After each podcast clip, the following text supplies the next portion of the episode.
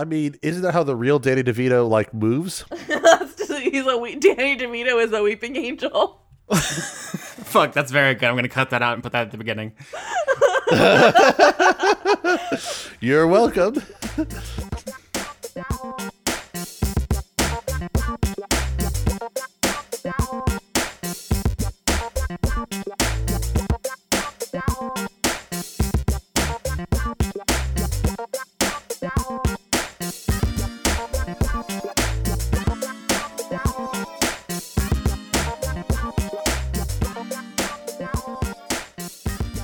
Very confused and alienated. That's okay. Who's ready for the continued adventures of Wolf the Troll? No, I do like him though. All right, so we should probably explain what we're doing here because every season of this show, Dice Funk, an actual play D&D podcast, is self-contained, which means if you somehow stumbled upon this, you can keep going. It's fine. You don't need to go back unless you want to, hmm? which you can. There will be occasional references and little in-jokes, but we're going to tell a self-contained self-contained story here. Hi, I'm Austin Yorski. I'm the dungeon master, which means roughly that I'm going to be doing all of the non main character voices you're going to hear. I'm also the narrator. Everyone else you're going to hear in a second is going to be one character, the protagonists of the story we're going to do. Um, if you don't know D&D, that's fine. Uh, we play a pretty rules light version of 5th edition. We do a lot of home rules stuff. The only thing you really need to know to enjoy what you're going to hear is that when we say a number, it's usually on a scale of 1 to 20 with 10 being average, a 1 being a botch, which is a very bad failure, and a 20 being a crit, which is a very good success. Everything else you can either figure out from context clues or just kind of sit back and enjoy the good jokes, cool sword fights, and then probably at least one weird sex scene. It always gets into there, and then we try to keep it PG 13, but It's weird, and it probably happens off camera too, on top of everything else. mercifully so far. So why don't we go around and introduce all of the voices you're going to hear? Podcasts are kind of weird. You're going to have to get used to the things you're hearing to follow this. So once again, I'm Austin Yorski. Uh, I used to be a video game journalist. I'm in training to be a lawyer. Hopefully, I'm also funny. That's my whole deal. We're going to pass it off to someone else. Grab the microphone. Yoink! I'm Chris. Chris Larios, also known online as RolloT, a nickname to which the origins of are confusing and strange. Uh, you may know me, but you probably don't, from a manga podcast that I do called Weekly Manga Recap, where we talk about manga in a weekly uh, sort of timetable and then recap them. I, I, wait, wait, I, I don't follow what you mean by that, but uh, Yeah, the name's a little confusing. I apologize for that. It's sort of an inside joke between us. But on Weekly Manga Recap, we recap the manga weekly. So it's basically what we do on that. And it's a it's a fun time and it's good stuff. And I'm I I make silly voices and do dumb things. That's me. Woo! Now I'm going to throw this mic into the air. Whoa, I caught it right out the air. I'm just that great. I'm Laura. Uh, I go by Laura K. Buzz on most places on the internet. Uh, I am news editor at kotaku.co.uk, so hooray, I'm one of those video game journalist types and somehow made a living out of that. And I do way too many podcasts, including this one, which I love Dice Funk very much, and I get to be all sorts of weird, silly characters who, as alluded to earlier, will probably try and bang someone at some point. I guess I'll go next, although I'm not interesting. I'm so sorry. my my name is Lauren Morgan. I don't really do anything cool online. I just tweet a lot of memes, um, and I paint stuff sometimes. But I've been on Dice Funk for two, two other seasons besides this one, so that's a cool thing. Um, and I know Austin. Good job, me. Who's next? You're just like, my qualifications are nepotism. Anyway. Yes, literally. well, that leaves me. Uh, my name is uh, Michael Schiciano, or as most people call me, Skitch. Um, my principal thing I do outside of this podcast is write music and engage in lengthy, unnecessary discussions about role playing game systems and the such. I'm also, I guess, along with Lauren, the most senior players in this podcast since we both have been playing in Dice Funk since season two, and now we're in season four. we did it. Yes, we did. We did the thing. All right. So normally this would be where I ask you guys to explain your characters, the people you will be embodying for this adventure. But uh, we need to do a little bit of preamble this season because there are some things to establish about where all your characters are. Because longtime listeners know, we started off in a pretty traditional Dungeons and Dragons world orcs, elves, dwarves, and so forth. But every season, while being self contained, is also slightly pushed the narrative forward on a kind of timeline sense. So every season, we have slightly more technology, slightly more magic, and this season is no different. So I want to kind of set the ground rules so when you close your eyes and picture this cool thing we're going to do, it's a little bit more accurate. So I'm going to get into that in just a second. Is there anything else you guys want to do to introduce ourselves? Because this whole thing doesn't work if we all just sound like randos yelling over each other. Don't ask me.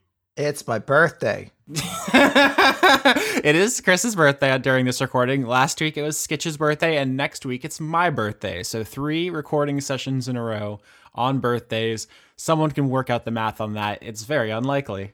I think this means we're like a planetary alignment, essentially. So there's people out there who base their personalities whether they fall in the Skitch, Chris, or Austin spectrum. That is true. And if you follow the Skitch spectrum, you might um you might be in trouble. not gonna see why. I'm just just saying. Skitch, you are such a Skitch, by the way. You know, I am. I know. It's like the Harry Potter houses. like, oh no, Yep. I'm such a Chris. I'm, I'm always recapping things weekly. yeah, that's my really big issue. I'm like a Slytherin, except I'm not evil, which I guess means they're nothing then, because that really seems to be the only establishing trait of Slytherin.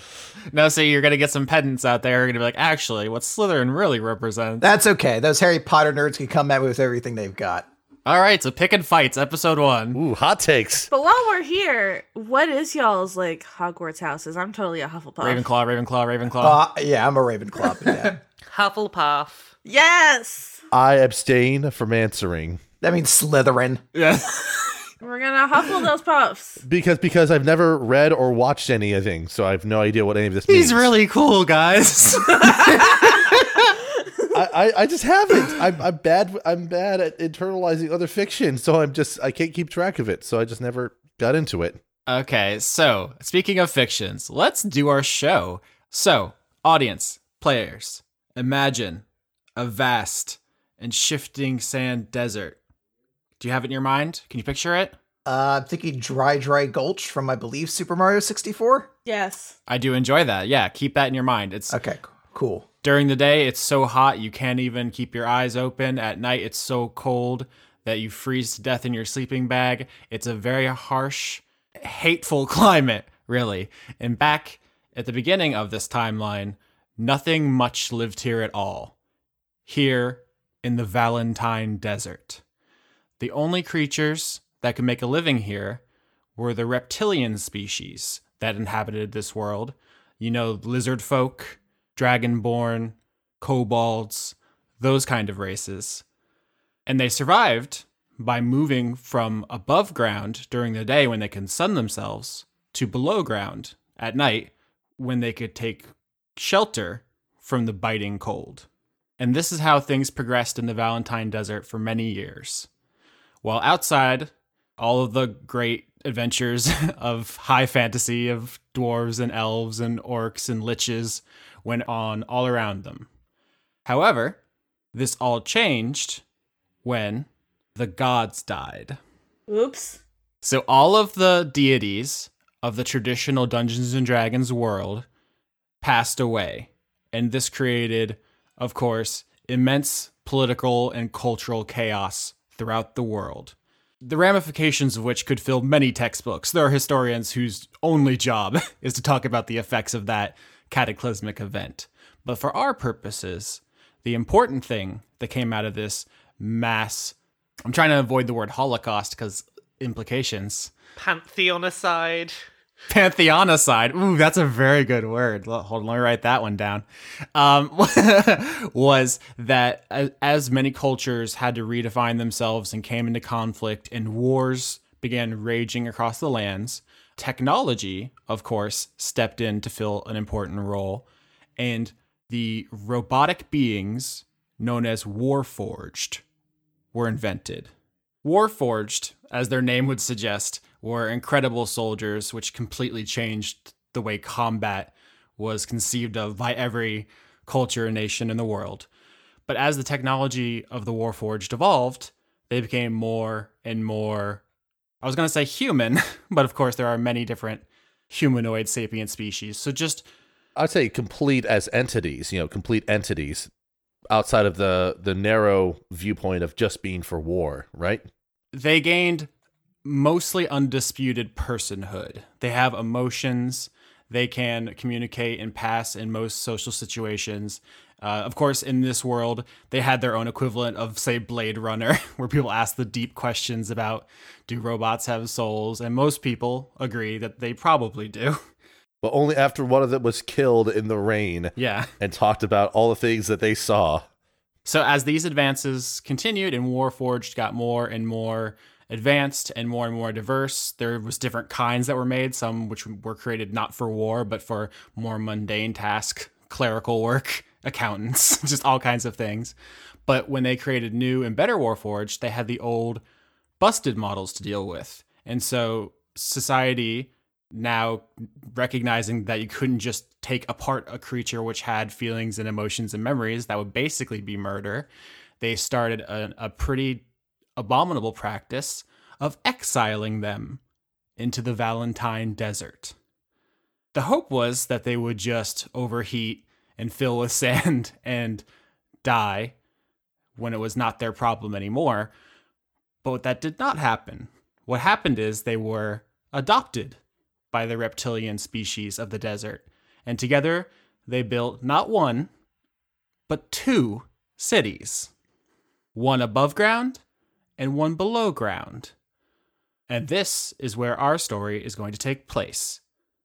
So when you close your eyes and think of the above ground city, North Valentine, I want you to imagine a huge metropolis of skyscrapers of steel and glass a cosmopolitan crossroads of business and finance and wealth and taste, where people from all over come to this oasis to deal in all kinds of, let's say, luxury pursuits.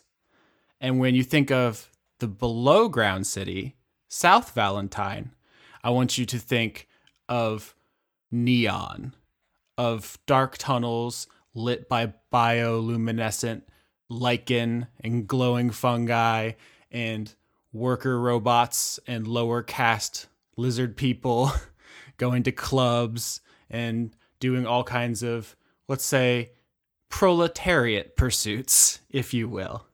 That's a very big word there. Mm. I don't think everyone's going to know what that means. That's okay. We're going to get to the sword fighting soon, if that's what you're here for. I, I was I was nervous about that. Okay. So the twin cities of North and South Valentine, or as the locals just call them, North Val and South Val, are where this season's going to take place. One on top of the other in the center of an inhospitable desert in what is mostly a modern setting. So, if you want to picture someone's basic work day, you think of a, a dragonborn who wakes up in South Val, makes themselves some coffee, goes to the subway, which travels up through the tunnels between the two cities, which used to just be lizard folk tunnels, which they used to go above and below ground back before the gods died. And they get off at their subway platform in North Val and they go to their office and they clock in and they just do paperwork and answer phones and all that kind of stuff. Just check good memes on Facebook. That's basically where we are. Uh, magic still exists. This is still a world that has grown out of traditional D&D. So there's orcs and elves and everything else and we're going to explore the way these things connect and have changed and influenced each other. But if you don't know how something works, this is both for players and listeners, assume it is the way it works in our world in 2017 until that is contradicted and it will be. but that that is where the role playing will spring from. So that is the setting that I want you guys to inject your cool, awesome characters into. And I am going to sit patiently and listen to how awesome they are as I look at their cool icons I made. I'll go. My name is Lauren, and I'm here to say I'm playing a cat in a major way. You're welcome for that. I'm so excited. Okay, Okay, so my character's name is Lenora Desmond, and I realized earlier this is totally not on purpose. If people don't feel like saying Lenora, they can just call her Nora, which rhymes with Dora. That was not intentional. But I'm playing a warlock again because they're fun. We're starting at level three. Surprise! I don't know if I'm supposed to say that, but I did. Uh, and she's a tabaxi, which is a cat person. For those who are wondering, is she looks like a caracal because they have fluffy ears. Background is entertainer because I'm a DJ, and my lineman is chaotic neutral. Now, when you say cat person, for those who don't know, you mean an anthropomorphic cat and not like. Yeah, like an anthrop, not like a giant cat that talks like people. Oh, I was gonna say the anime trope of like someone who's mostly human but has like a tail and ears. Oh, that too. I was just thinking you look like a really big cat. I am pretty pumped at the idea of you basically playing like a six foot tall version of Salem the cat from Sabrina the Teenage Witch. Uh, oh, it's basically personality wise. I was thinking like Elle Woods if she was a club kid and like drugs. so you're you're yeah, so you're a drug addled cat DJ, which is just a mwah chef kiss sentence. yes, um, I did a little backstory, which I guess should I read that? I guess. Or it's up to you. What do you want the audience to know? so Lenora lives in South Valentine. She grew up in the slums with her parents, Norma and Joe. Uh, and she began DJing at small clubs when she was old enough to like actually get in. And she really likes partying. So she tries to make as much money as possible so she can, you know, continue to move from party to party. Uh, she did manage to move out of her parents' house somehow and has a small, dirty studio apartment still in South Valentine. But the goal is to eventually make it up into the nicer, more affluent neighborhood. Oh, my patron. Duh. Ah, my patron. Ah. So one thing you're going to learn about this season is that we've taken a lot of D&D and said, how would that look in our times? So I'm very excited of your take on warlocks in Desert 2017. I decided to go with the Archfey as a patron because I was looking at the book. And so I was looking up different members of the Unseelie Court because I've always found the Unseelie Court to be more fun than the Seelie Court because they're goody two shoes. Um, and we, I came across this thing called Buttery Spirits, which is just a really fun thing to say. And they're like little alcohol leprechauns. Um, but to reflavor that for a modern setting, uh, Austin and I talked it over, and Buttery Spirits is my sponsor.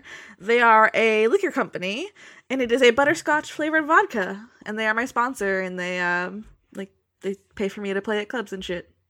To be clear, they are still a fey company that does like magic and stuff. It's just they've put all that effort into Right. butterscotch flavored alcohol, and then they put your their logos all over your like equipment and stuff. Exactly. It's the worst uh, end result of butter shots. It's like butterbeer, but vodka instead. Oh my god. All this Harry Potter nerd stuff. Taking it all back to Harry Potter. You're such Hufflepuffs. um, gotta huffle those puffs. You got listen, you got to huffle those puffs. I've always said this. Um, some fun things about Lenora. She's very tall. My first tall ever. Let's see if I can do it. I don't have any tall experience. It's outside your role playing range, but you're gonna give it a go. Right. Um, she's like six two, but she likes to wear the tallest shoes you can find to be even more intimidating. Uh, she's like 25 because she's like a young a young party girl. Um, she wears a lot of sunglasses because she's always stoned and she doesn't want everyone to know. Are the sunglasses at least shutter shades? Sometimes she's got like a whole wardrobe. So there's like those crystal ones. There's like mirror gla- sunglasses. There's like cool like fucking Star Trek visors. What's that character's name? Geordi La Forge. Nerd. you know, there's all kinds of shit. Um, but yeah, she's a very fashionable uh, DJ cat who likes to party and enjoy recreational drugs and spending money on them. Does she have any self defense knowledge? Oh, okay. Uh, yes. Not only does she have claws, because that's pretty, cause she's a cat. Um, but my weapons I've chosen, I'm mostly gonna be using spells because a warlock, and I have some pretty dank spells. Um, but the weapon I had chosen, the physical weapon I have chosen, is like it's basically a Swiss Army glove. So it's like a spring loaded. Think the the the gun gloves in Inglourious Basterds, but with knives. The fact that you didn't say Assassin's Creed is part of why we're friends. I've never played that game. I, I know. I'm just so glad to have a normie friend. I mean, I don't know if I'm a normie, but okay. Um, oh, and then I also have the thieves' tools, which I also keep my tools inside my gloves because they're fashionable and compact. So, Cat DJ, which DJ is a reflavored warlock. You're mostly magic. We'll talk about magic in a little bit, how it works a little bit more in this world. Is there anything going on in your life that you want to share with the people? Because we're gonna have to have a D and D adventure soon. So, Mostly, she's just broke. she is, she's really broke. She's struggling. She works as a barista by day when she can get shifts, but as anybody who's worked in food service knows, it's very hard to get shifts. all right, So she needs that cash. that cat. The fat stat, the catch. All right, that's a good jumping off point for anybody else. Yeah, so uh my my character is fairly different to the one I played last season. His name is Frank Westerly. Uh, which I did not initially realize how quick, uh, how close I had made that to the character Frank West from uh, what's the what's the series? Dead Rising. Uh, Dead Rising, yes. Um, there you go. Yeah. yeah so he's a human he's in his sort of early early 40s he's about six foot tall a bit chubby and uh yeah i'm kind of ridiculously excited for the stupid way that we've flavored this spellcaster which is that um he's basically a yu-gi-oh character Yup. and I'm I'm kind of stupidly excited for my like my wizard Yu-Gi-Oh player.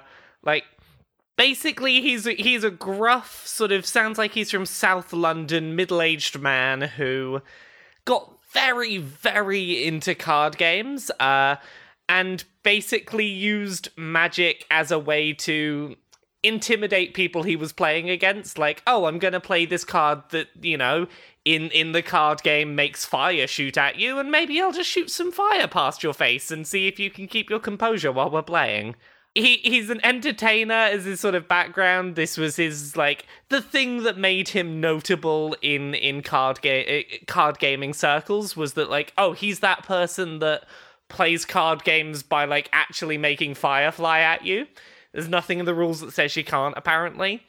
And he is in need of money because he got a little bit addicted to buying trading cards and may have spent all of his money and all of his family's money and gotten into a bit of a bind by buying too many cards. So, do you want to tell us a little bit about the card game? Because this is a big important element of not just your character, but the universe. Is that this is like the national sport? I know. Uh, I, I'm so excited to live in a world where card games are important. Uh, so the name we've gone with for this card game is uh, Holodeck.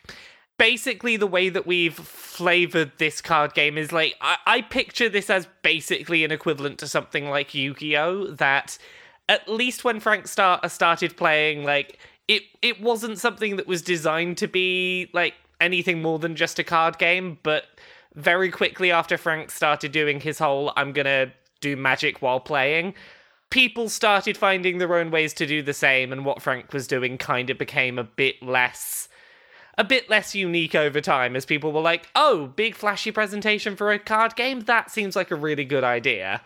And that's kind of where Frank just got a bit addicted to like, I've got to stay relevant, just, just buy all the cards until I'm good again. So in game terms, you're a wizard. Yeah. Because what you're really going to be doing is casting spells to do damage. But the flavor is that you have all these trading cards, and when you play them, the like the holographic monster comes out. Hence, Hollow Deck, the name of the game. Mm-hmm. But where other people's Blue Eyes White Dragon is not dangerous, yours will be.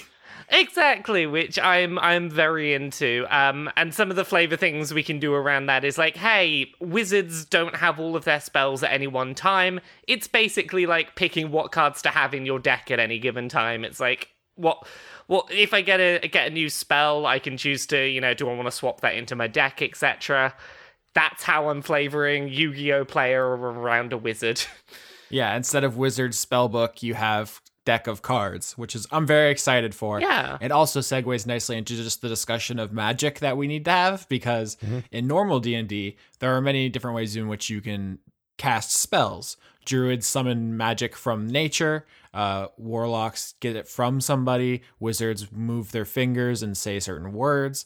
Uh, here, both Frank Westerly's wizard powers and Lenora Desmond's warlock powers come from corporations essentially. Like you don't just know magic because you studied in a big wizard tower right? Like you buy spell books from companies that teach you which way to move your hands and which items to have so spells work. And warlocks work because like buttery spirits authorizes the casting of spells. And it's like it's technological and you get it from a proxy basically. So in old d&d you might have gotten it from a deity but they're gone now Yeah. Yeah, and instead of like a like a book that they give me, it's like my MP3 player.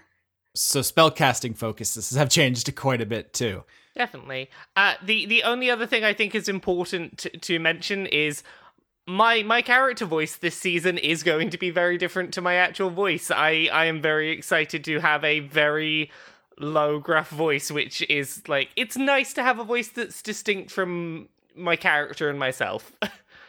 so I'll be uh. I'm, I'm getting ready to do a bit of this going on with my character voice, which is going to be a very interesting experience for goodness knows how many episodes.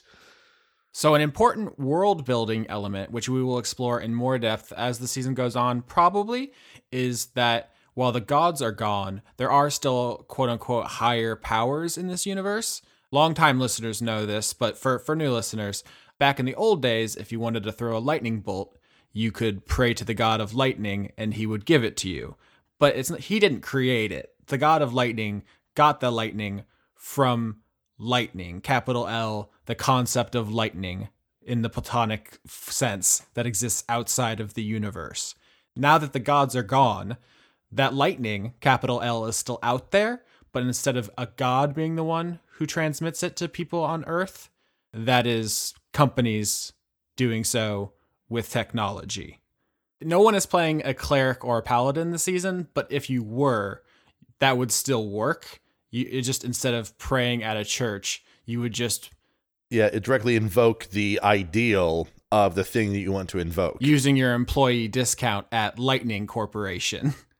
But yeah, no, for for Frank, uh, Frank this time is going to be chaotic good, which is kind of different to where I was last season. So still a little bit sort of unpredictable, but definitely starting on the the well-meaning side of the of the alignment chart. to recap, chaotic neutral, drug addict cat DJ, and chaotic good Yu-Gi-Oh wizard. yes. I'm so excited for this season.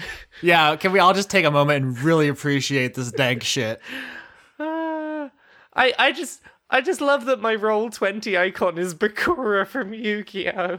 Yeah, for those who don't know, we play using an application called Roll20, which is like it's a pretty fully featured thing, but we mostly just use it for uh, dice rolls. Uh, I also do have icons for the characters though. Lenora Desmond is a picture of a cat with a turntable that I found just typing DJ cat into Google Images, and Frank Westerly is just Bakura from Yu-Gi-Oh. So, Uh, it's Bakura. All right, so are you ready for our third character? I don't know which one you're talking about. Is that me? yes, it's you. All right. I'm trying. I'm trying to open up files. All right. Hold on a second. We gotta get to do the your entrance music. Ba-ba-ba.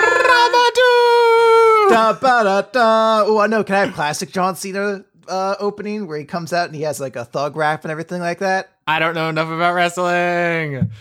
So my character for this season is Katarina, or as her full title is Captain Katarina Krakenbane, Scourge of the Seas, a uh, triumphant warrior who has conquered every challenge that the ocean has to offer, including the legendary Kraken, and as such, taken her skill set to the only place that is still presenting challenges worthy of a warrior of her magnitude, which is, of course, the Valentine Wrestling Federation. She is a professional wrestler. I'm very excited for that. I'm playing a uh, human, variant human, in case you're you care about the mechanics of that. Variant human uh, uh, wrestler, which is essentially a reflavored monk. She is true neutral, in case that is something you care about. Uh, I'm trying to see what what, what, what do we detail? Do we do we give out their whole uh, all their sheets? Do do I give out social security number, uh, credit card numbers, Mm-hmm. addresses, places they live? Okay. I'll take those. Amazon wish list. Okay, it's a lot of wrestling DVDs. No, uh, she is uh, she's a professional wrestler. I guess if you uh, if you're trying to equate her to a modern day wrestler, because there's a very large spectrum of wrestlers in the, the world that maybe you're related to, I guess she'd be closer to what are considered like the indie wrestlers of today, which are usually smaller, more technical wrestlers, not like your, uh, you know, Hulk Hogan's of the day who just took a lot of steroids and didn't really have a whole lot of uh, actual physique. Dang. But from that, she's got a, a a hard spectrum of stats. I couldn't really make anything too good or too bad. Uh, outside of intelligence, she's not a, a very smart person, but she's pretty good everywhere else. a little punch drunk. One too many hits from the snake. It's more along the lines of uh, she was not schooled. She did not have uh, any kind of formal education. She learned from the streets, you know? That's what she, she had to do because uh, I'll explain in her backstory. She uh, was orphaned as a child. Her parents might be alive, they might be dead. It Doesn't really matter now. They're gone. And uh, she was basically raised on the streets by a grifter con man, a gnoll by the name of Nucky and Nucky took Katarina under his wing essentially to use her because it's a lot easier to use grifts when you have a like cute child next to you so people feel more inclined to kind of fall victim to- for it or to just be suckered in by it that Oliver Twist grift. exactly and they essentially uh had a, a symbiotic kind of relationship. They both kind of used one another as best they could although for Katarina it was a lot more innocent. She didn't really realize sort of the extent of things. Uh, but while she was with Nucky, she spent a lot of her time in bars, and that's where she saw uh, watched a lot of wrestling.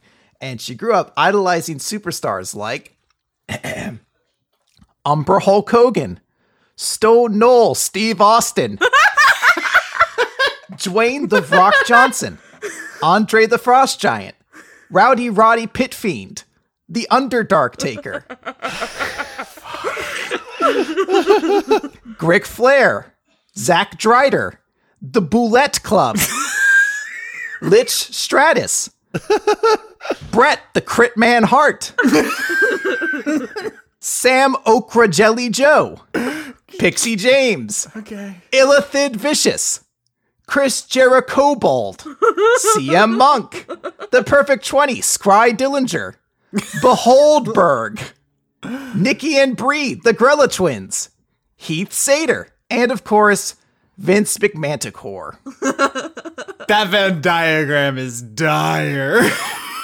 I'm pretty sure you've just used up like an entire season's worth of material. Like, if that were me, I'd have that list and I'd be peppering one or two of those per episode. I had to cut out some of the really bad ones, so I'll save those ones for later, I guess. I the the closest I had to any anything on that that level is I was trying to think about Yu-Gi-Oh puns and I was thinking about Frank sending people to the shady zone, which is I kind of like to the shadow zone, but you just go and lock a nerd in a cupboard. That's where we go. So, Katerina was raised by Nucky until she was 13 years old, at which point he abruptly just left. He abandoned her in the middle of the night, no real note or anything like that, and she survived on her own since then, and uh, has just been kind of focused on because her dream of becoming a professional wrestler. And she is uh, somebody who has kind of adapted to that con man lifestyle, though. She is not inherently evil, but she basically does anything she can to help herself. She's been in plenty of relationships where she mostly was in it to get a free rides out of it or free meals or just a place to stay for a while. Uh, and as such, she's uh, not somebody with a lot of uh, real commitment to it. But she is uh, she does have one good friend, her friend Reese, and it's basically the only person out there who she uh, she has actual affections for as uh, another person who she wouldn't just throw under the bus if it helped herself. How big is she? Uh, she's five foot nine and 23 years old.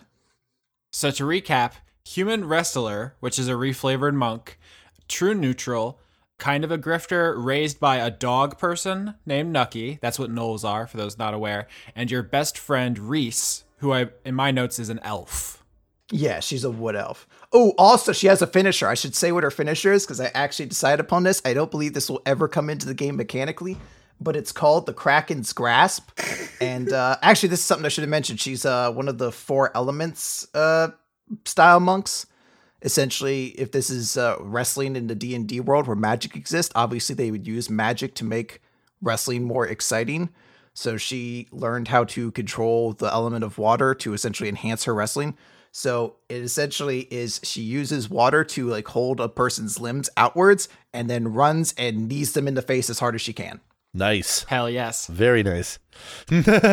also, to be clear, all that stuff you said about their life on the sea and stuff, that's flavor for the wrestler and not actual backstory. That that is not actually anything that she did. Her real name is uh, Katarina Brooks, but she, her character is Captain Katarina Krakenbane. All right. Love it. All right. Quick rundown for the last character Lenora Desmond, Tabaxi DJ, Frank Westerly, human. He's a wizard, but uh, we're flavoring. Are we reflavoring that to be a new thing? I kind of liked duelist, maybe as a way to to frame it. I do too. It's very good. So, Okay, so wizard slash duelist.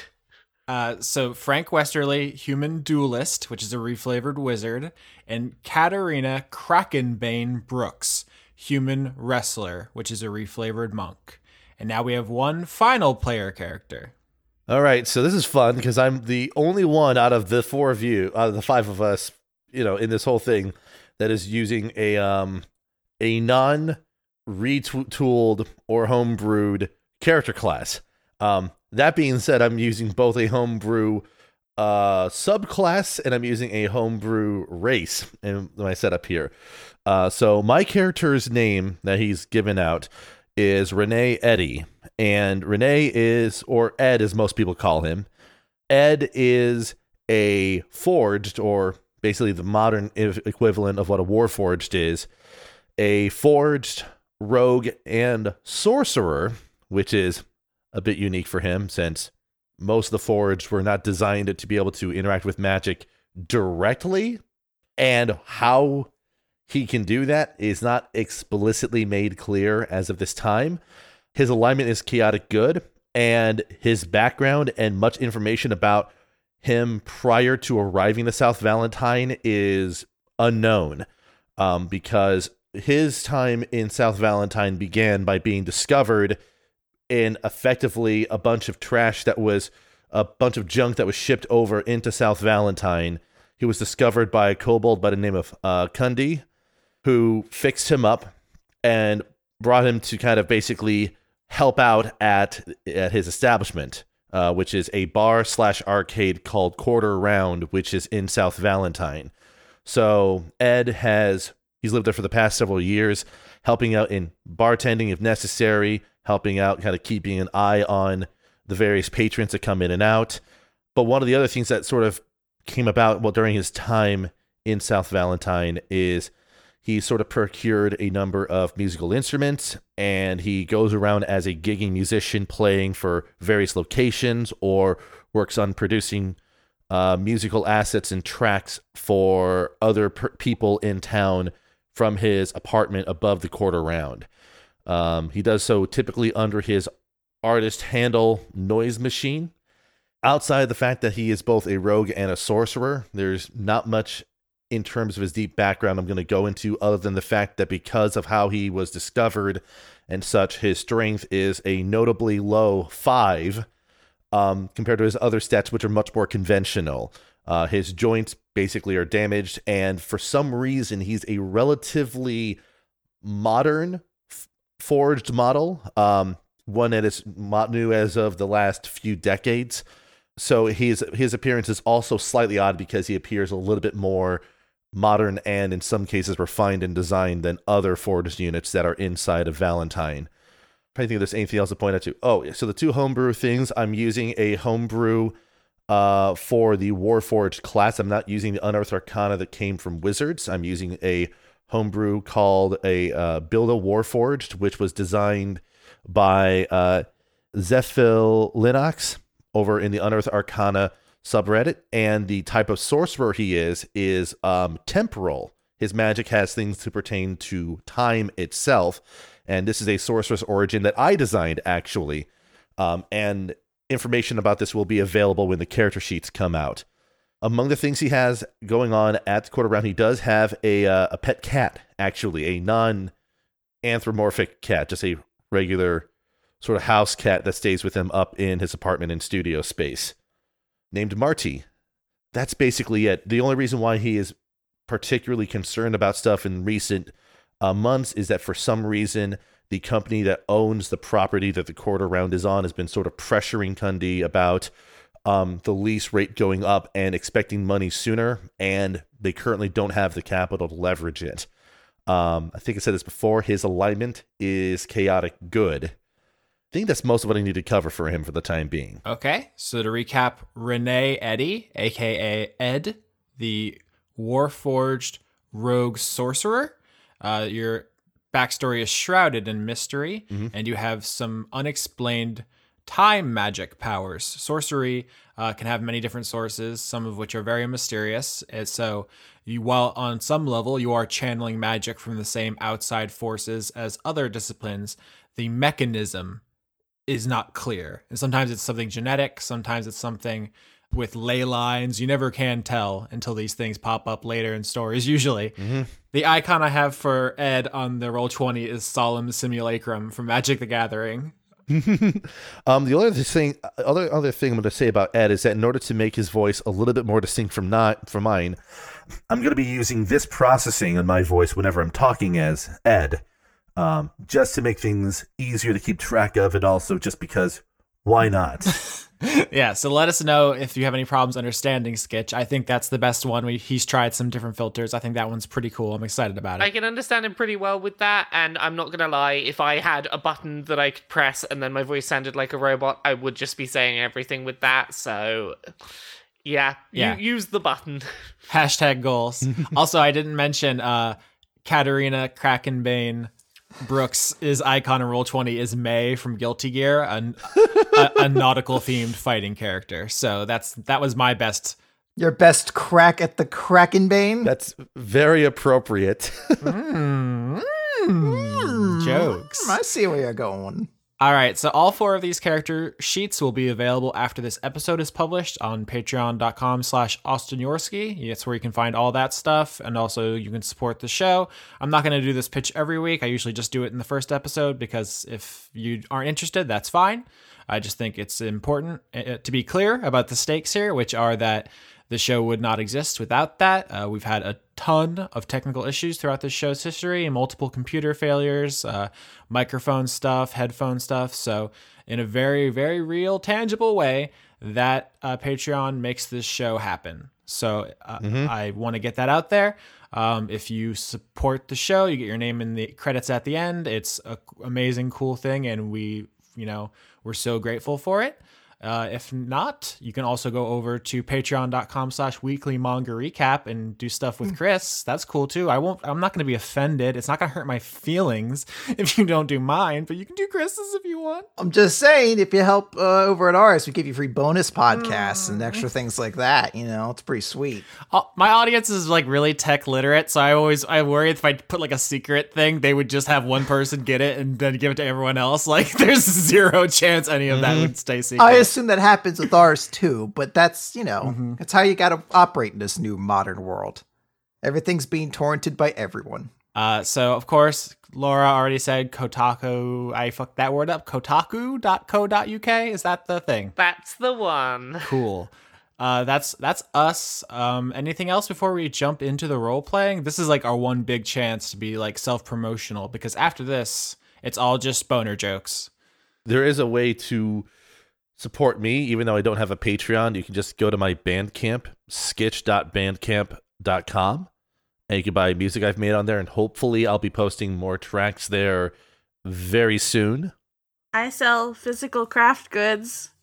If you go to my Twitter, there's a description. I paint things. Yeah, there will be links to all of this in the episode stuff. So if you get like on iTunes or Patreon, Podbean, Google Play, all that stuff, it should be in there. I'll put as many links as possible. Just click around, see how it feels. Just just explore the space. It's good. Um, so I think we're gonna start now. Ah, Ah, is there anything else you guys want to say before we open up on the first scene of season four? No, I'm excited. I'm ready. Austin wouldn't let me do stupid voices last season, so I'm doing them all this season. Oh, I have a voice planned as well. I'm very excited. Shuffle the deck and deal me the first hand. Let's go. All right, so the first hand is that all of you are young professionals who happen to have money problems. And in case you couldn't tell, money is going to be a big issue this season. As we've discussed, Lenora has her kind of drug habit to support. Frank has his card addiction. Renee has his problems with the rent raising, and Katerina just comes from a you know urchin background, which has impressed upon her fiscal realities, which have shaped who she is. So all of you are basically always stressed about money. Uh, I just wanted to mention that Katerina mooches off of everybody to the point it's actually an element of her character sheet. Her flaw is that everyone who knows Katerina has at least one story about Katerina mooching off of them or screwing them over in some financial way. All of you are minor figures in your various subcultures. So, like, if you're into the Valentine music scene, you might know Lenora, but otherwise you wouldn't. And if you're into indie wrestling, you would know Katarina. And if you were into Holodeck, the card game, you would know Frank. But otherwise, like you guys don't get recognized on the street and you can't really make the kind of money to get you into North Val, which is what you would ideally want. And so this is the kind of catalyst for all of you coming together because you guys know each other from the internet.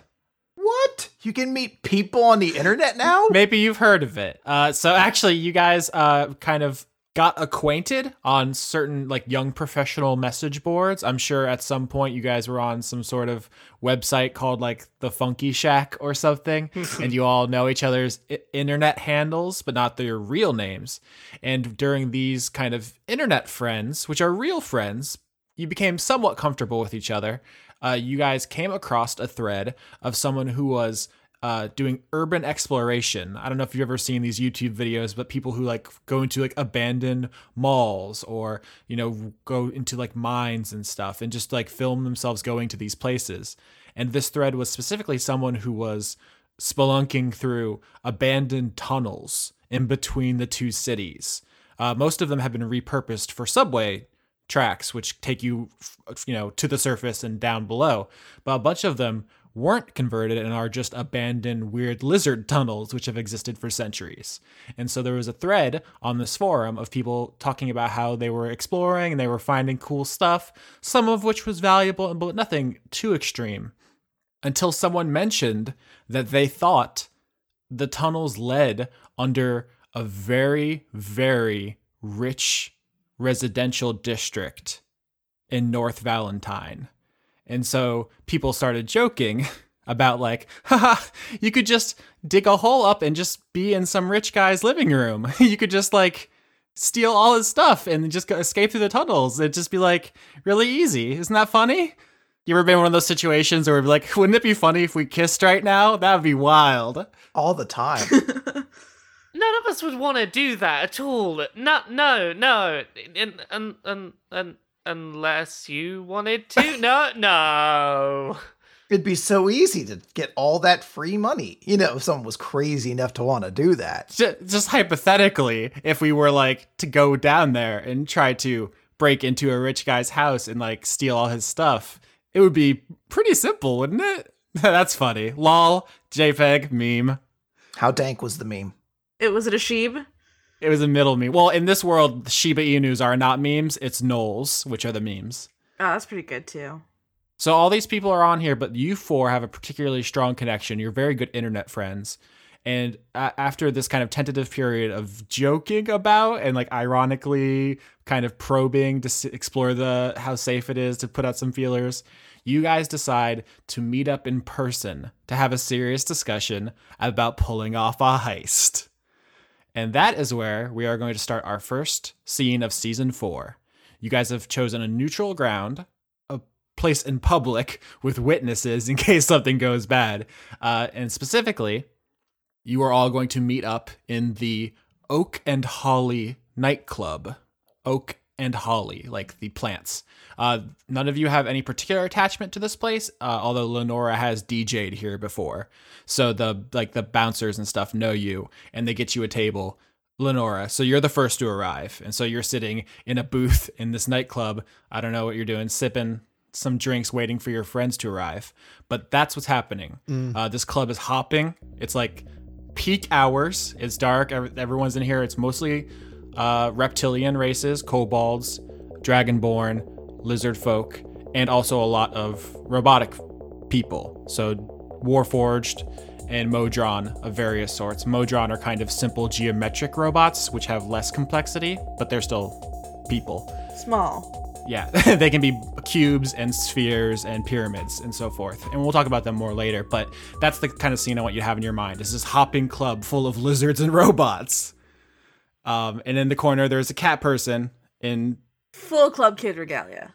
and just total Kanye shades, sipping lean in the corner. And that's where I leave the scene to you guys. Who comes in first? How do you guys meet in person for the first time?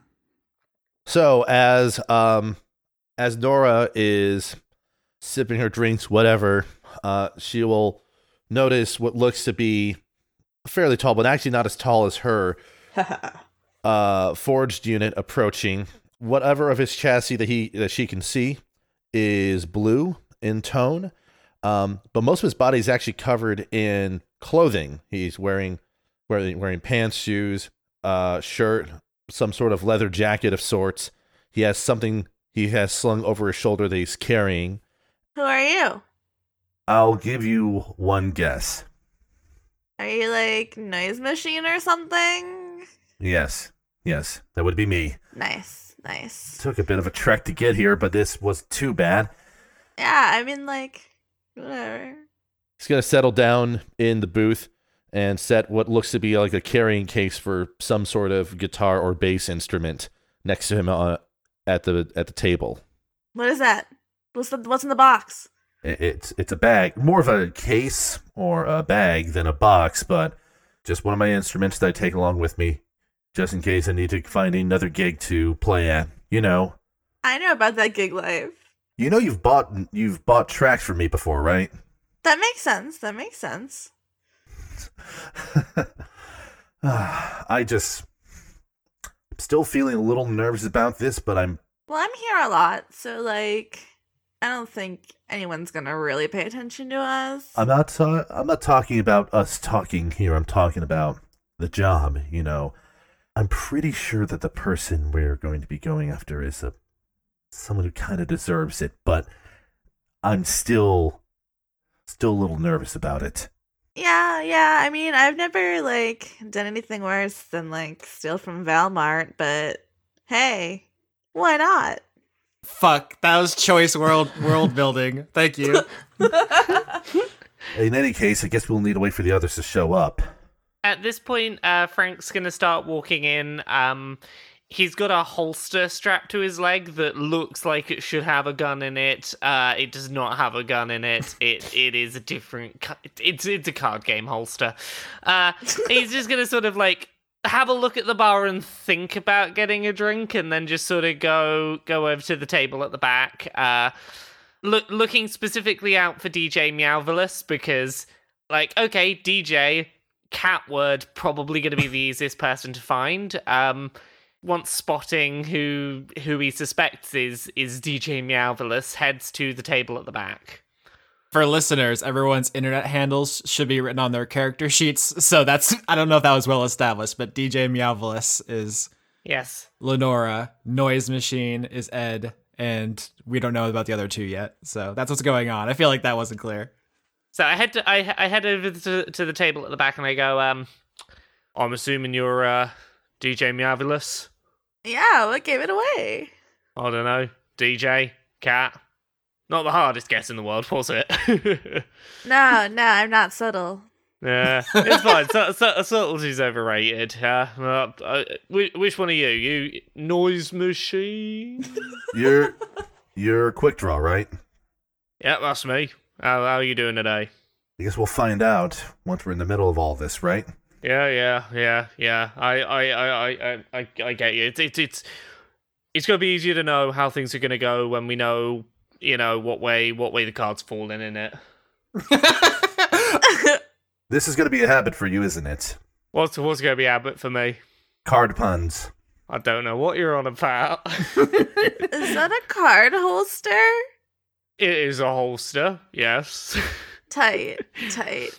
I respect that. Well, you know, gotta be ready at a moment's notice. Who, who knows when? Card games. Card games are important. Just lay out some cards, yeah. Uh, so I'll have Katarina come in then, and uh, she is wearing a wig right now to disguise herself. a very like uh bright pink wig that she has from a time when she had to play like a rave character as uh, her wrestling gimmick. And she also is wearing like a very large scarf that covers up like the bottom part of her face. And uh, she will go over to the table because she sees three somewhat odd individuals, particularly one being a cat who is uh, at this table. And she'll say, Oh, hello, everybody. How are you? I assume this is the meeting. What's wrong with your voice? What do you mean? I'm obviously using a disguise because we're talking about illegal, not very legal activities. They could. Oh They ca- my god. We're in a club. Th- This is a problem when you meet people on the internet. You never know if they're going to turn out to be just a bit weird. I'm not weird, okay? I'm being strategic. They could be listening to anything we're saying right now. So that's why you have, you make sure. You're aware That- you walked in here looking pretty dang weird and then said the word illegal like 20 times. Yeah, like, and I thought I wasn't subtle.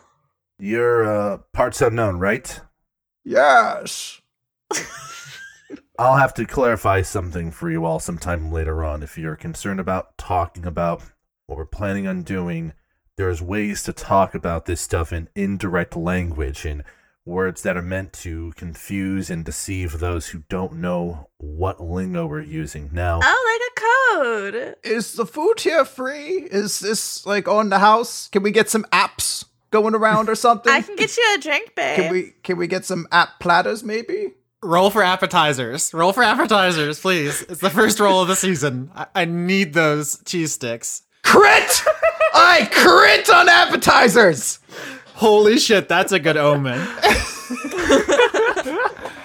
All right, you get a big pile of mozzarella sticks and marinara sauce.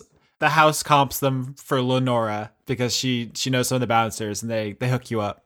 Uh Katarina will give uh, Nora a like uh, good looking and like a wink kind of thing, and then just dive into mozzarella stick town. Lenora winks back. Carry on. I'm gonna be de- I'm gonna be face first in mozzarella sticks for a while, so uh, you guys you guys hash out some details. this is my whole arc now. I'm the cheese stick guy.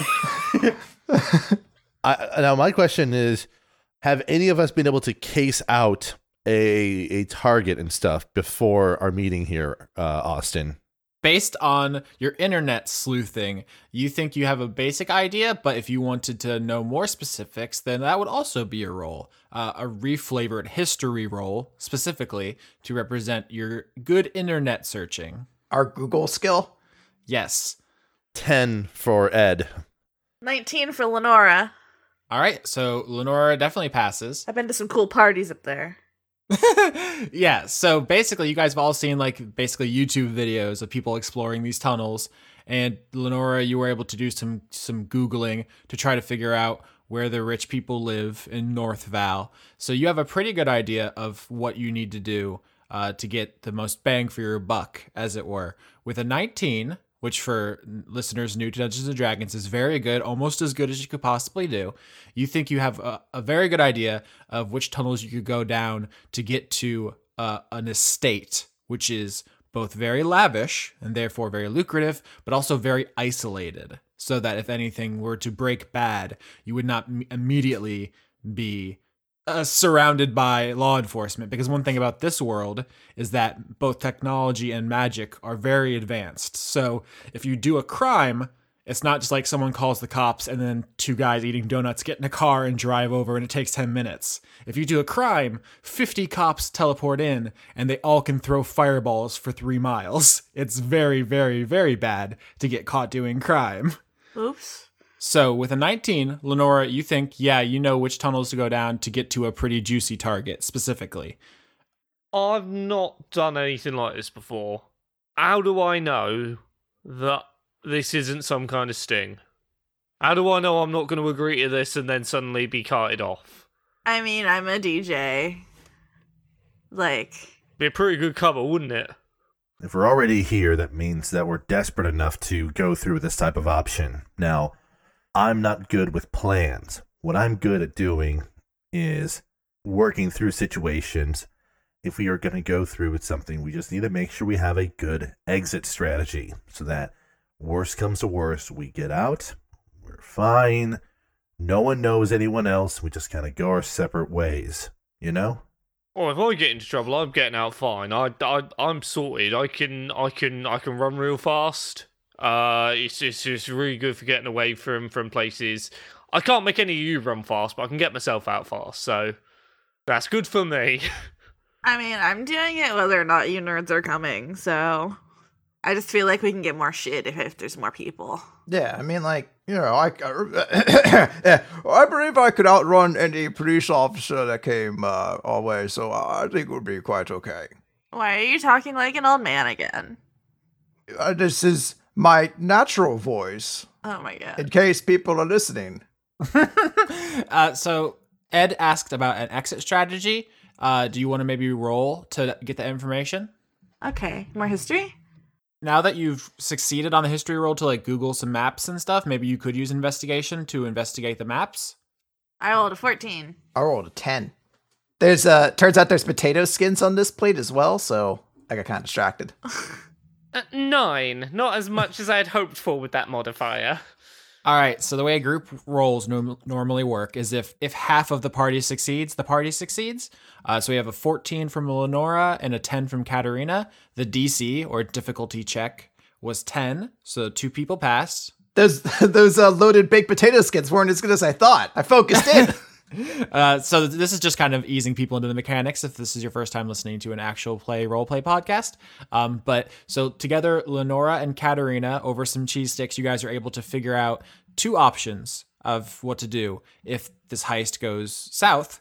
Uh, so if you guys go in through the tunnels and like dig up into this rich guy's mansion and steal some stuff, there are two basic exfiltration routes. One is to try to run into North Val and get lost in the concrete jungle of the big city, and the other is to go back down into the tunnels and try to go out that way. Clearly, the complications would be uh, the tunnels are full of subway trains, and so that can be good or bad depending on if you're on top, inside, or in front of trains. Uh, and also, North Val, having a lot more rich people to protect, has a very aggressive police force. So, with two passing rolls, you guys have are confident that you could escape if things went bad. You would just need to make a choice about which of those two sounds more tolerable. yeah, so it's like try to avoid the. I don't, I don't know if this fantasy world we call them pigs or not, but I'm gonna go with it. try to avoid the pigs up in the upper city, or try not to get crushed by you know trains and such. it is the uh, plans that we have for escape routes. Are we gonna like try to all escape together or is it like a scatter situation? Because I feel like I'd be fine either. I can just disguise myself if I have to run into North Val. But I don't know what you all have going on. I, I, I can deal with getting myself out. Not much of the stuff I can do is much helpful for a group. Yeah, same. So like I, I can get myself out and that's not a worry, but if I'm trying to help the group get out, the stuff that gets me out just isn't gonna be helpful. So every everybody for themselves, right? Right? Party unity. Listen, the way this normally works is that we scatter once we're out together to ensure that none of us accidentally gets caught. That way, when we scatter, we're relatively safe, and then we go silent for about a day and then establish correspondence the day after. That's how this works. What he said. Well, you sound like you know what you're doing, so You've done this before, haven't you? I wasn't the one that had the plans. I was just the one that helped make sure the plan worked. Wait, so like, who is the person who had the plan here? That would be uh the DJ over there. Everyone thinks I'm really dumb, but I know stuff. I don't doubt it. Katarina's gonna quietly make an executive decision and take the last mozzarella stick. Uh huh. Somebody in the club sees Lenora and goes, "Woo, Lenora, you dumb bitch! How are you, Hey, motherfucker! What's up? girl? I'm so lit right now, fam. Oh my god, what do you have? It's this new shit. You hear about this? No, no, I'm kind of doing a thing right now, but I'll hit you up later for some of that shit.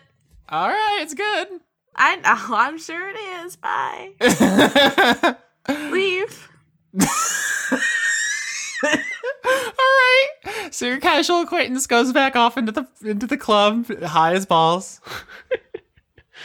Sorry, guys. I'm a little popular here. So that's why I decided to wear a disguise and use a voice. This way, none of my fans could recognize me. See, I, I solved that problem by not having any fans around here. That's equally useful. Um, so I guess question is timing. When do we go?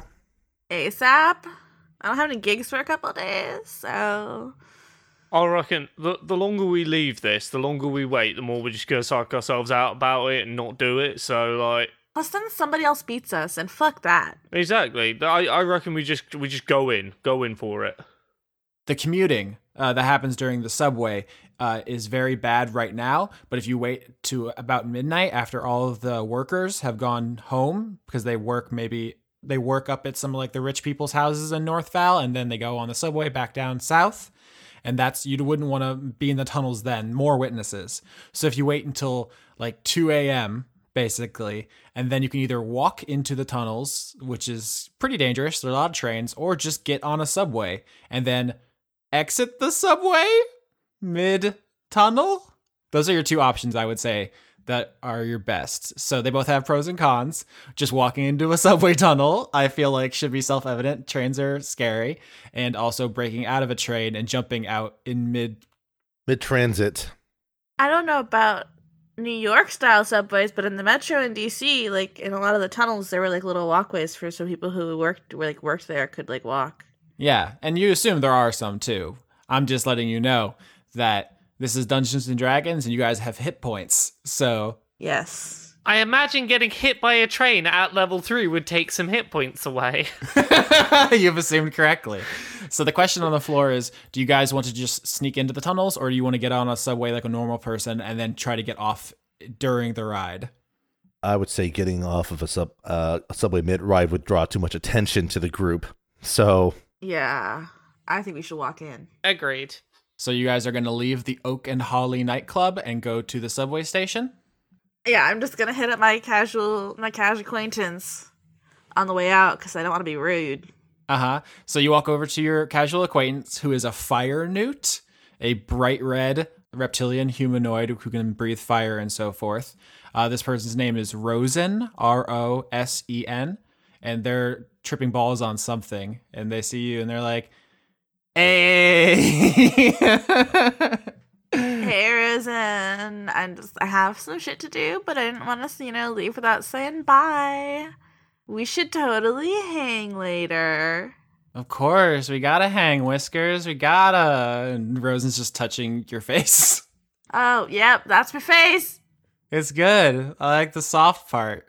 Oh, yeah, I know it's good. Cause I'm a cat. you are. I'm a, I'm a newt.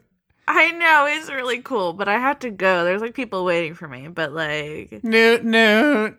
Newt, Newt. Yep, there you go, buddy. Uh, Rosen slips something into your pocket. Oh, it's just that shit. It's that new stuff. It's um, what do they call it? Uh, Nox, Equinox, Nox for short. It's good. All right, I'll try it later, and I'll hit you up on the interwebs. I feel really strong. Like I just want to hug you in half. Don't. I need that other half of me. Are you sure? Yeah, maybe just like eat a bunch of nachos or something instead. Oh, I'm gonna just. I'm just gonna do war crimes on nachos now. Yeah, see, constructive drug use, buddy. Hmm. Okay. Have good. Bye. Bye. during this time, uh, when it comes to getting to the subway station, uh, Ed is going to take the time to quickly circle back to his place to drop off his base because uh, he doesn't want to take that with him and accidentally leave it and or it being a liability. So Mhm. portable evidence they call it. that's that's that's it. All right. Um, so he just does that and then rendezvous with the rest of the team at the station. If there's a, a moment between where it's just uh, Frank and Katerina alone, Katerina is going to look over to him and after a moment say, Well, wait, yo, are you packing heat? Uh, I, well, um, I've, I've got got to come got to come prepared for any situation. Nah, nah, babe. It's just cards. What? I never I never said it wasn't cards, did I? I I am I am packing good old boost tobacco cards in here. Gonna keep me gonna keep us all nice and safe. You fucking loser. Holy shit! Whoa! Hey, From the top ropes, savagery. don't make me f- pull a fucking green eyes blue dragon out on you. I'll fucking burn your hair off.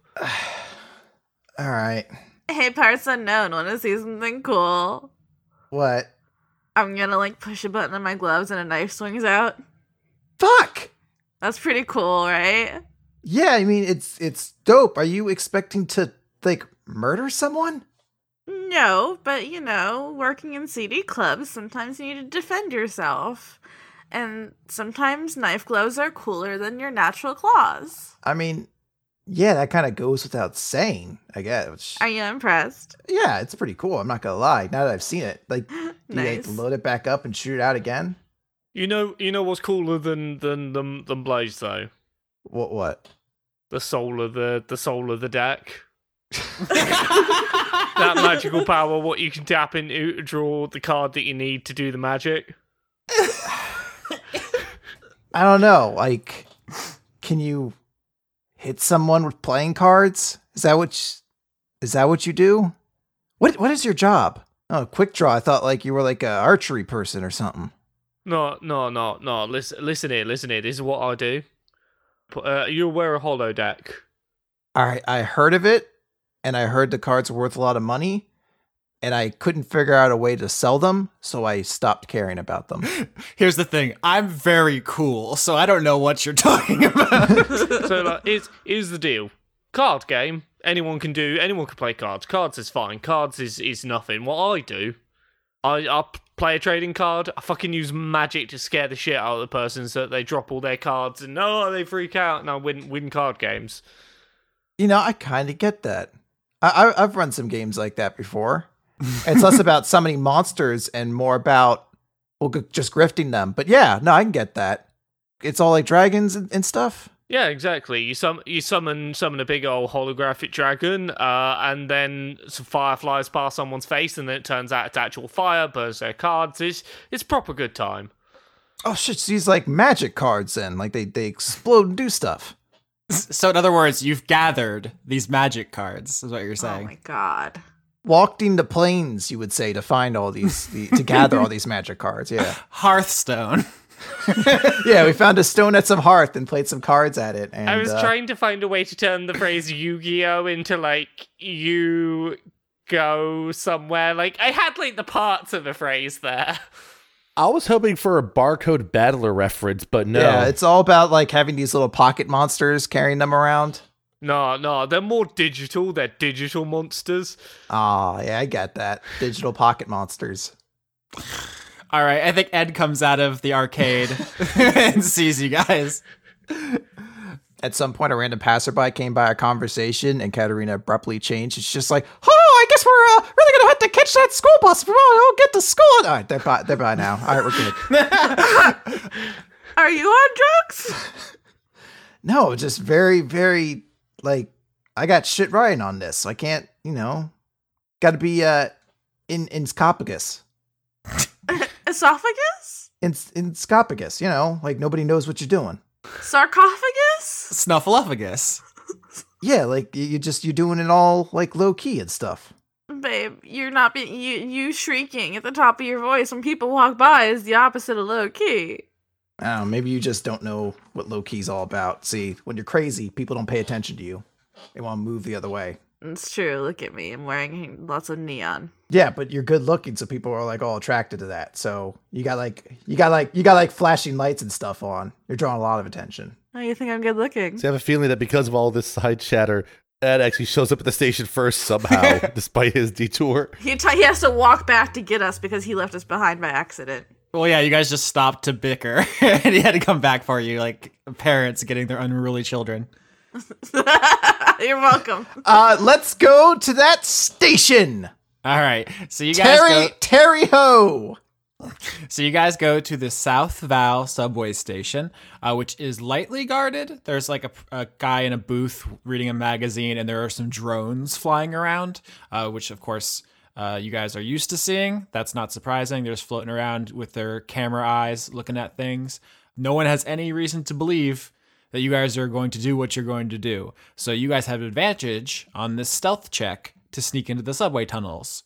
Uh, for listeners who aren't aware, advantage is when you roll twice and you take the higher number. I got a nine. Those are bad rolls. I crit. Uh, I crit, and the second one wasn't a crit, but I, I crit as well. I got a 16 on my roll. Wow. So we've had like five rolls. Three of them have been crits. We got the mozzarella crit and we have two stealth crits. This season is off to a very promising start.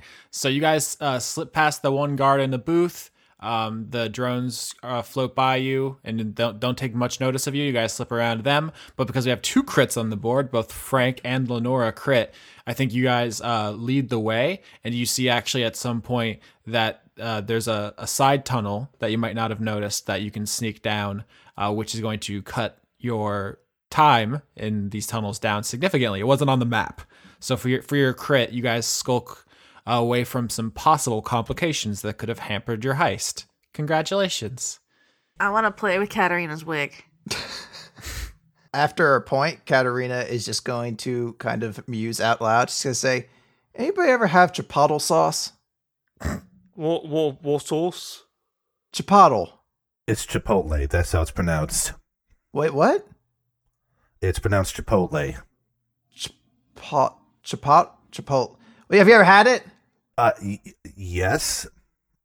Why do you ask? This is Seinfeldian. Is it good? I'm just, I- I'm trying to kill the you know, tension, you know, make everybody relaxed, you know? You know what would make me relax is if you told us who you were.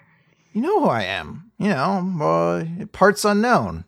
That's, No, like, what's your name? What do you look like without this cheap shake and go wig?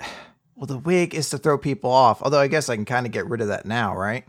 It's a bad wig. Yeah, see, we're the only ones here. All right, so yeah, she'll she'll throw the wig away since there's no real point in wearing it anymore, I guess. Mm-hmm. And uh yeah, she'll she'll be like, I don't know. I mean, you know, name's Katarina. That's I guess all we really need to know, right? Wait. Oh my god. What? Are you like, like, like, like, are you like the Katarina? Like the, the, the strong wrestler girl? Like, is that you? You did. You didn't notice? I mean, you couldn't tell. I mean, I get really distracted by wigs. I just want to bat at them for some reason. Oh my god, I'm such a big fan. Well, hey, you know, it's always great to meet a fan. Uh, I think uh maybe though we should wait till after all this is done. You know, maybe we can like exchange stuff. Okay, okay, you, you gotta come over. We're gonna have a party and sleep over. I don't. Yeah, yeah, yeah, yeah. If we get out of this, all right, I got to ask you one favor, Katarina. Um, there was there was a point like a couple of years ago they did some some promo cards uh, for for holodeck that had some of the wrestlers on them. You could you couldn't help me out with getting some of those, could you? Uh, I mean, I'd have to look around and see if we had them. They have a lot of promotional stuff that just kind of gets like tossed in the bins and stuff afterwards. Yeah, I could like dig through that. Uh, there's a couple ice cream bars and stuff in there too. If you want some of those, I usually that's like dinner for me a lot of nights. As long as the ice cream bars haven't gotten on the cards, sure. the Vince McManticore card is absolutely busted. It was banned in standard and legacy. You can only have one copy in your deck for a while, and now you can't even have that. yeah. Well, I don't even want to have it in the deck. I just want to own a Vince McManticore. I'm, I'm like, like I'm I'm gonna be sitting over here not getting any references that talk about cards or wrestling. so To be clear, L- Lenora, you're not a fan of wrestling, right? No. You're just a fan of Katarina. Yeah, I'm just a fan of Katarina. I just happen to know she's a wrestler. Can I just ask, is is is your character's interest just in Katarina because Katarina has the word cat in it? Uh, no, but that does help. But no, she thinks she's a pretty lady. All right, so uh, at one point, Ed is gonna say, speaking of names and such, we really need to have secondary code names during this mission. We don't want to use either our handles or real names when we discuss things once we get closer to earshot of every, anyone, unless you like being hunted down after you do a gig. I, I think that having three names is a lot for the audience to keep track of. The point of the internet names was that for that to be your heist names too. I'm not gonna fuck you guys on that. In that case, yeah, I'm going to use the online name because because the mysterious voice of God in my head said it was okay. Yeah, I trust that voice. It's so warm and helpful, and he wants you to succeed. I, I, I, tr- I trust the nurturing voice that just comes into my head, and I'm hoping it is not because I got a little bit of a whiff of that drugs from the from the from the club. They're good drugs. They're good drugs, Brant. so we just got to use the code names, and like you know, some of them are a little long, so we'll just like abbreviate them. Like mine would be, and she's gonna pause and realize what her abbreviates to, and she's gonna be like, "No, I guess the full name's better. Yeah, let's go with full names." Did you make? Did you call yourself parts unknown on the internet for that joke? For the PU joke, no, but it did come out wonderfully well. Yeah, good job. I didn't mean to bring this to a screeching halt. I, I was thinking that your abbreviation could be pun. You just call me Meow. That would be better. but she she immediately abbreviates in her mind to PU, and that's not a good one. So she's like, full names. Let's do that. Uh, uh, yeah, actually, you guys don't have just two names. Katarina has three, I think, at this point. yeah, she has three names. Katarina, Captain Kraken, Bit. It's well, no, it's it's it's Katarina Brooks, which is her real name. Then Captain Katarina Krakenbane, which is her wrestling persona, and then Parts Unknown, which is her online handle. Mm-hmm. To be fair, you don't actually have to know the cap uh, the Katarina Brooks one. The internet age is tiring. Everyone has so much brand. Yeah. Austin, it's easy. I'm Chris Larios, also known by RolloT, also in my previous days known by Lord Von Quack, and now in a new rebranding situation, I want to call myself Don Frosty. So just remember all those, okay? Easy. And you're just associated with Weekly Manga Recap and Transmission Awesome, and I'm sure other things that. Um, the Super Larios Brothers Show, Bot Snap. Yeah, there's a lot of them. yeah, it's very simple branding. just get it easy. It's together. Come on now.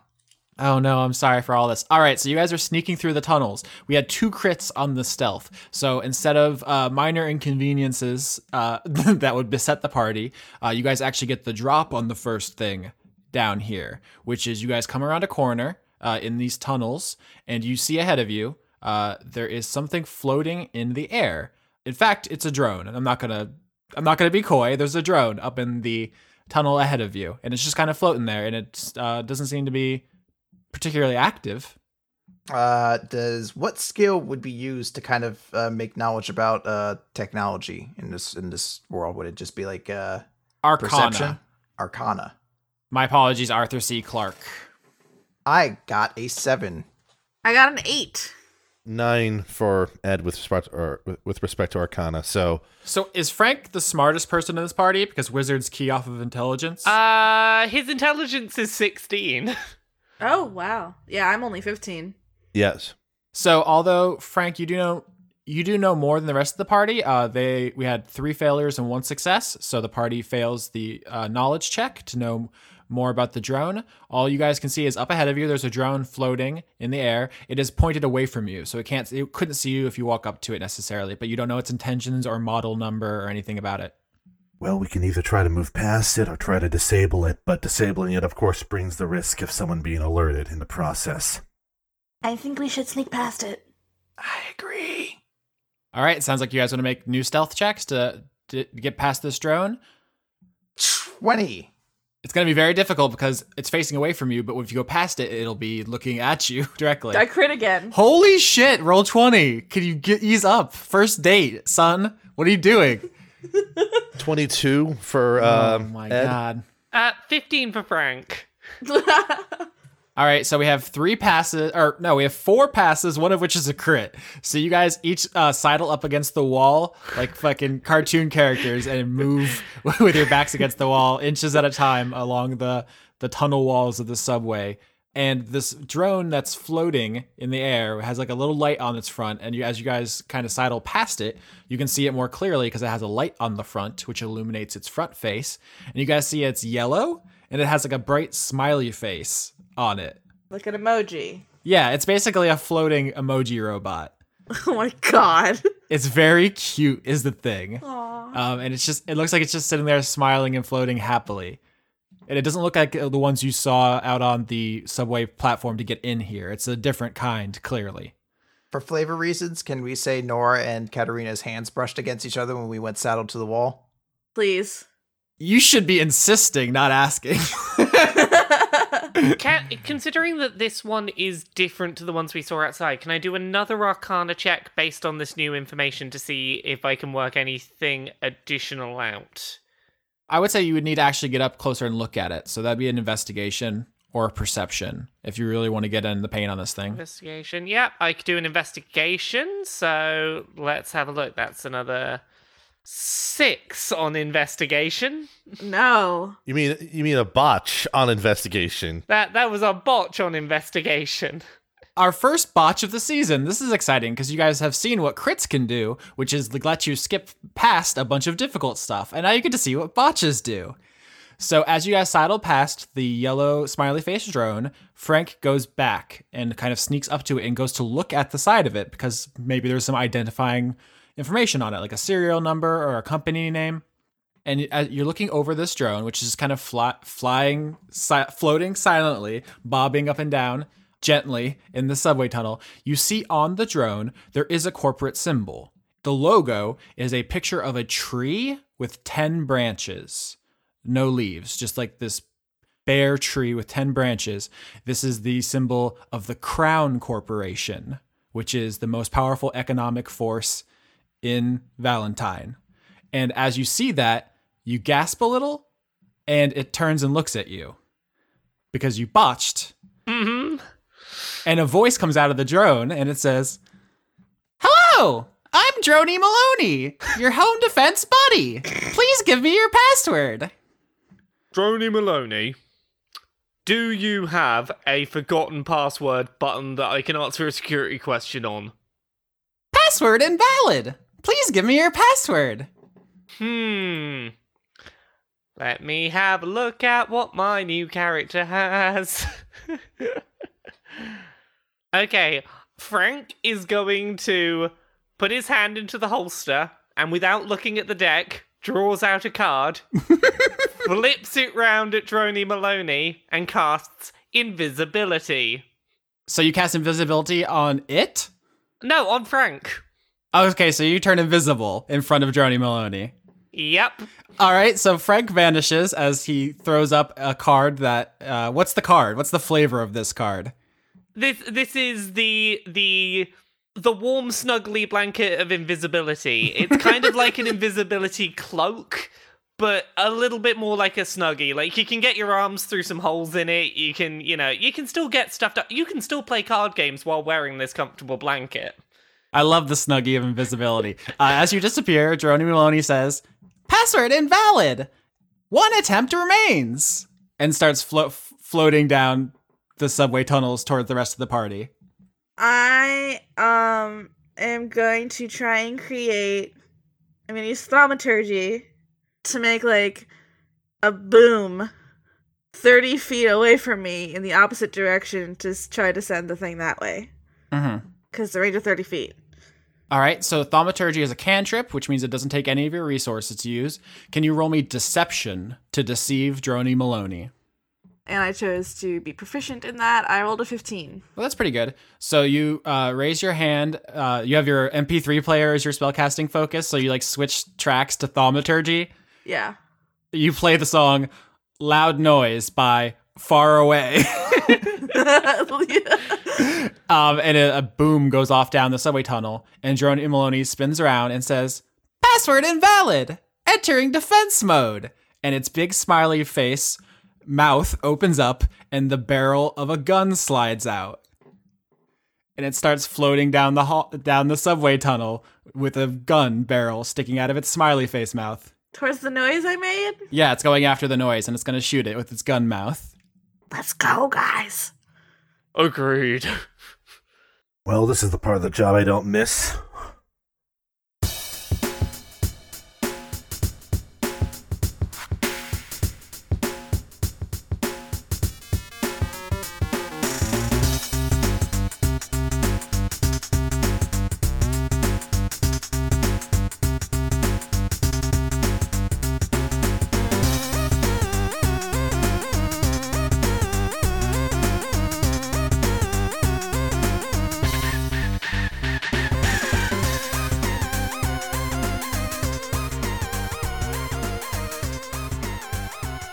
So we're gonna do the credits for December 2017 for season four of Dice Funk. I'm just gonna do the music credits real quick. We did New Jack Mantle, an arrangement of the Mantle from Nights into Dreams. We did Music of Funk, an arrangement of Stage One Gotham City from Batman for the NES, and Linear Groove, an arrangement of A Type and B Type from Tetris. Those are the songs I used. I bet they're cool. What else did we do during this part? I guess we talk about uh, where people can support the show at. I'm at patreon.com slash Austin Yorski. Chris is at patreon.com slash weekly manga recap. Laura is at kotaku.co.uk. Where are you? Where are you? I'm Rawrglicious on Twitter. So you're just telling people to bother you on Twitter? Yeah. Okay. Hit me up, folks. And sketches at skitch.bandcamp.com. That's where music happens. I feel like we don't ever talk about the fact that he did like the Nostalgia Critic theme, which is like a pretty big deal on the internet, and it's just never come up in 120 episodes. No, Skitch is like the fanciest boy. He's basically highfalutin.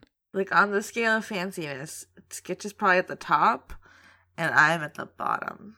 Yeah, but that's where all the raccoons and stuff are, so. Yes, and I I roll around in the garbage with them. Trash Palace. Yes, my house. Um, so we're also on a bunch of other stuff iTunes, Podbean, Google Play, YouTube. There's so many places you can listen to the show, and all of them you should comment and like and subscribe and rate. And are we on MySpace? I feel like we need to get on MySpace. It's gonna make a it's gonna make a big comeback. Is that still a thing?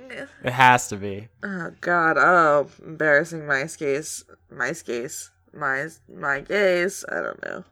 Your gays? Um, no, MySpace was embarrassing. I'm pretty sure I still have like a like an anime role play one I had in fucking middle school somewhere. That explains a lot. Am I ashamed? Yes. Is that everything? I start crediting now. You want to start crediting now? We have a list of names here. Everybody who helped the show exist in December, and I'm gonna start reading, and then you can read, and or you want to start, and I can we can trade. Sure. Let's get a back and forth going.